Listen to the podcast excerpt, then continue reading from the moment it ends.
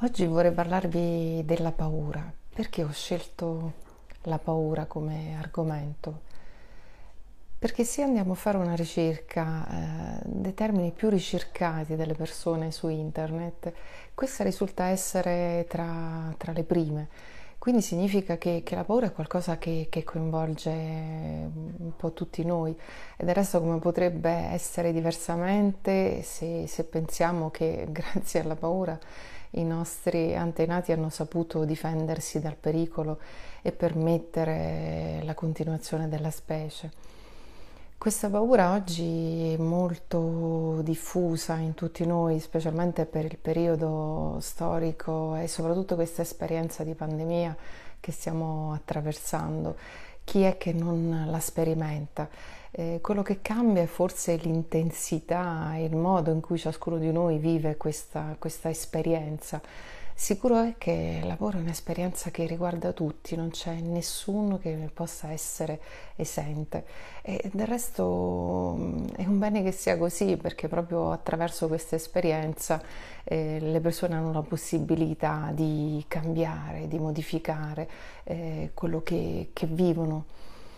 Proviamo un pochettino però a renderla un po' più eh, sopportabile questa, questa paura perché per molti di noi ha un livello di intensità tale che impedisce il normale svolgimento delle funzioni quotidiane.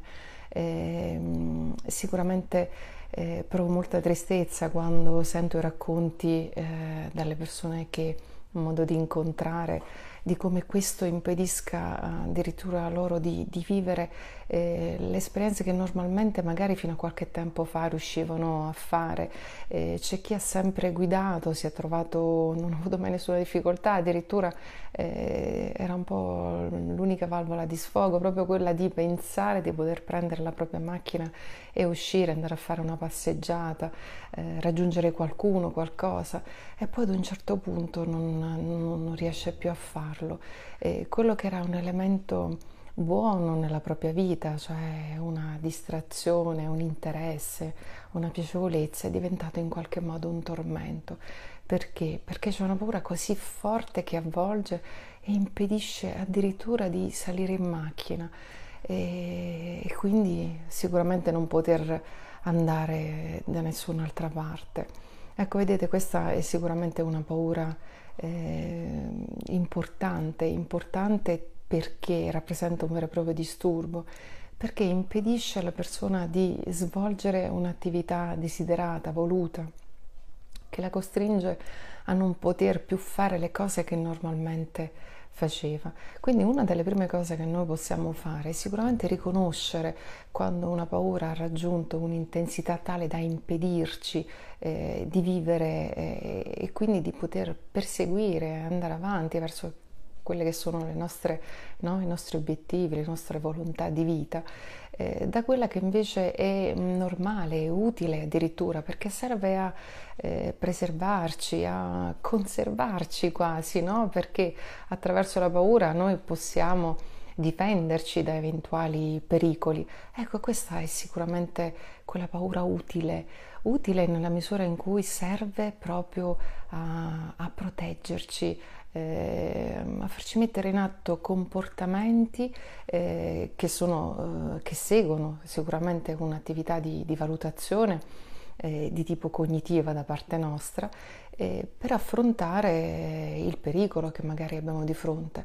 Ecco, una paura è funzionale e sana quando effettivamente eh, ci coinvolge, eh, porta la nostra attenzione su qualcosa che è reale, su un pericolo che esiste. Ecco, iniziamo eh, proprio a um, distinguere tra questi, queste due forme diverse del, della paura, quella che eh, è sana, è utile alla nostra sopravvivenza, no?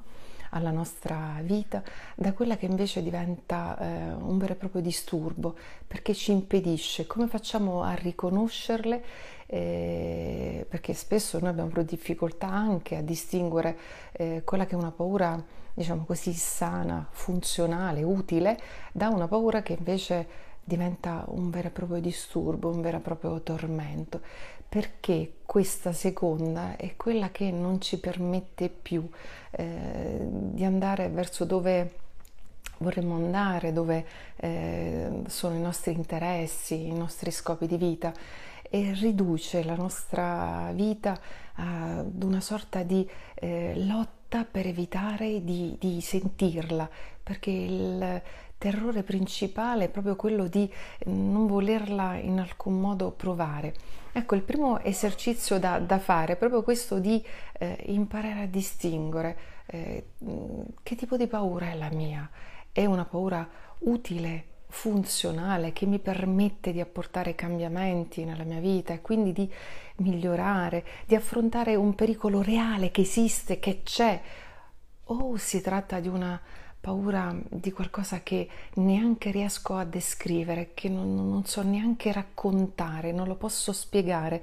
Eh, spesso è proprio questo quello che accade. Io ho difficoltà a spiegare la paura che sento dentro, sento che però non mi riesco a muovere, sono bloccato.